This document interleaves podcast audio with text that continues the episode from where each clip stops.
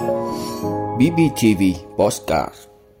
Để nhanh tiến độ giải ngân nguồn vốn chương trình mục tiêu quốc gia, Cứu hộ Việt Nam lan tỏa tinh thần trách nhiệm quốc tế. gia tăng bệnh mãn tính, rối loạn chuyển hóa. Dự báo miền Nam nắng nóng khốc liệt tháng 3, tháng 4. Động đất Thổ Nhĩ Kỳ và Syria hơn 6.000 dư chấn được ghi nhận trong 2 tuần. Triều Tiên phóng hai tên lửa đạn đạo tầm ngắn ra vùng biển phía đông. Đó là những thông tin sẽ có trong 5 phút tối nay ngày 20 tháng 2 của BBTV. Mời quý vị cùng theo dõi. Thưa quý vị, Ủy viên Ban Thường vụ tỉnh ủy, Phó Chủ tịch Ủy ban Nhân dân tỉnh Bình Phước Trần Tuyết Minh vừa chủ trì cuộc họp trực tuyến định kỳ nghe báo cáo tiến độ giải ngân nguồn vốn chương trình mục tiêu quốc gia phát triển kinh tế xã hội vùng đồng bào dân tộc thiểu số và miền núi trên địa bàn tỉnh, nhằm kịp thời tháo gỡ những khó khăn vướng mắt và đẩy nhanh tiến độ giải ngân nguồn vốn. Theo báo cáo của Ban dân tộc tỉnh, lũy kế đến ngày 17 tháng 2 năm 2023, nguồn vốn chương trình mục tiêu quốc gia phát triển kinh tế xã hội vùng đồng bào dân tộc thiểu số trên địa bàn tỉnh giải ngân đạt 79 tỷ 815 triệu đồng, đạt 43,53% tổng nguồn vốn đầu tư công năm 2022 giao cho chương trình. Hai đơn vị có tiến độ giải ngân tốt là huyện Lộc Ninh và huyện Bù Đốp.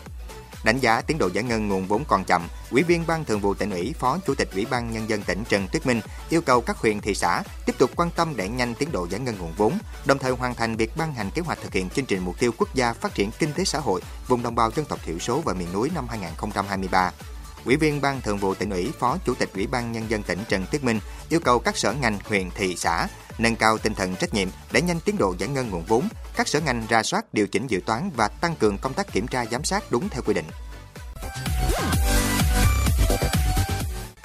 Thưa quý vị, sau 10 ngày xuất quân, đoàn công tác Bộ Công an Việt Nam tham gia cứu nạn cứu hộ tại Thổ Nhĩ Kỳ đã hoàn thành nhiệm vụ về nước. Chúc mừng đoàn công tác Thiếu tướng Nguyễn Văn Long, Thứ trưởng Bộ Công an, đánh giá cao tinh thần và trách nhiệm của các thành viên trong đoàn, thể hiện bản lĩnh, tính nhân văn, chuyên nghiệp cao, đồng thời khẳng định năng lực tham gia và khả năng hoàn thành các nhiệm vụ quốc tế của lực lượng công an Việt Nam.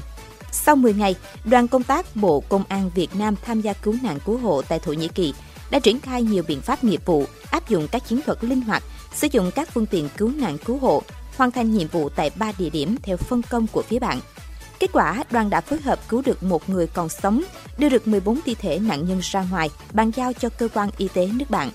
Đây không phải là lần đầu tiên Việt Nam cử lực lượng tham gia thực hiện các nhiệm vụ quốc tế. Với tinh thần trách nhiệm và đại diện cho đất nước, cho nhân dân Việt Nam, những nghĩa cử cao đẹp đó đã tạo ấn tượng tốt đẹp với bạn bè quốc tế và chính quyền nhân dân Thổ Nhĩ Kỳ, đồng thời lan tỏa mạnh mẽ tinh thần đoàn kết, tương thân tương ái của dân tộc Việt Nam trên trường quốc tế. Thưa quý vị, sau Tết, thói quen ăn uống và sinh hoạt bị thay đổi dẫn đến nhiều người mắc phải các bệnh lý chuyển hóa hô hấp tim mạch. Tại nhiều bệnh viện ghi nhận số bệnh nhân khám và điều trị các bệnh lý này tăng đột biến. Khoa khám bệnh Bệnh viện Đa khoa Hà Đông, Hà Nội mỗi ngày tiếp nhận khoảng 1.000 lượt khám. Trong số đó, bệnh nhân khám các bệnh mãn tính rối loạn chuyển hóa tim mạch gia tăng nhanh chóng.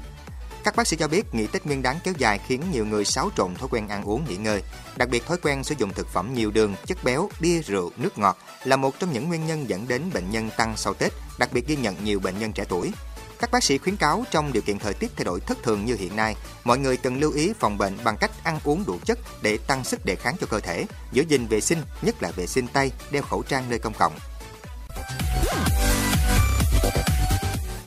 Thưa quý vị, theo Đài khí tượng thủy văn khu vực Nam Bộ, mùa nắng nóng ở miền Nam năm 2023 đến sớm và kết thúc muộn và nắng nóng kéo dài hơn so với mọi năm. Số ngày nắng nóng và nhiệt độ cao nhất trung bình trong các tháng nắng nóng khả năng cũng cao hơn trung bình nhiều năm.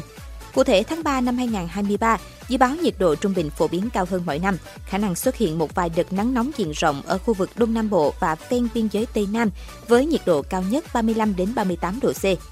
Trong tháng có từ 10 đến 15 ngày xuất hiện thời tiết nắng nóng với nhiệt độ cao nhất trên 35 độ C ở Đông Nam Bộ và từ 4 đến 7 ngày ở một số nơi thuộc khu vực miền Tây. Dự báo trong tháng 4, nhiệt độ trung bình cao hơn trung bình nhiều năm, nắng nóng diện rộng với nhiệt độ cao nhất 36 đến 39 độ C,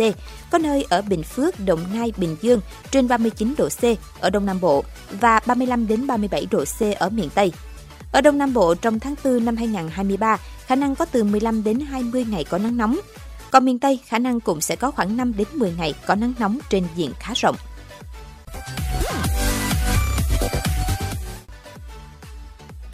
Thưa quý vị, trong vòng 2 tuần qua kể từ khi trận động đất kinh hoàng ngày 6 tháng 2 xảy ra, Thổ Nhĩ Kỳ đã ghi nhận 6.040 dư chấn.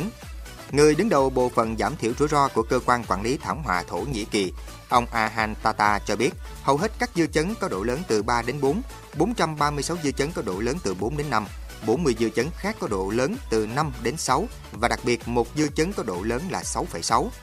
Cơ quan quản lý thảm họa Thổ Nhĩ Kỳ cũng vừa thông báo đã chấm dứt công tác cứu hộ tại tất cả các tỉnh, ngoại trừ hai tỉnh chịu ảnh hưởng nặng nề nhất, đó là Karaman Hamaras và Hatay. Tính đến 20 giờ ngày 19 tháng 2, số người thiệt mạng trong trận động đất có độ lớn 7,8 tại Thổ Nhĩ Kỳ và Syria đã tới hơn 46.000 người. Số nạn nhân thiệt mạng tại Thổ Nhĩ Kỳ là 40.689 người và con số này dự kiến sẽ còn tăng khi có khoảng 345.000 căn hộ chung cư tại Thổ Nhĩ Kỳ bị phá hủy, 105.000 tòa nhà đổ sập, cần phá dỡ hoặc bị hại nghiêm trọng, với nhiều người vẫn còn đang mất tích.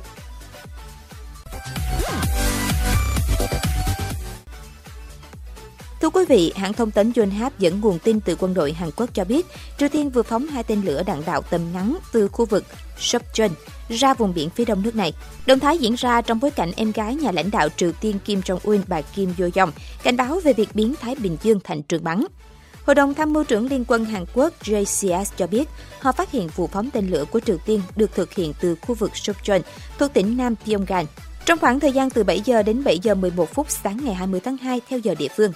Cùng ngày, hãng thông tấn Trung ương Triều Tiên dẫn tuyên bố của bà Kim Yo-jong nêu rõ, tần suất sử dụng Thái Bình Dương làm trường bắn của chúng tôi phụ thuộc vào Mỹ. Vụ phóng tên lửa của Triều Tiên diễn ra một ngày sau khi Hàn Quốc và Mỹ tiến hành tập trận không quân chung với sự tham gia của ít nhất một máy bay ném bom chiến lược B-1B.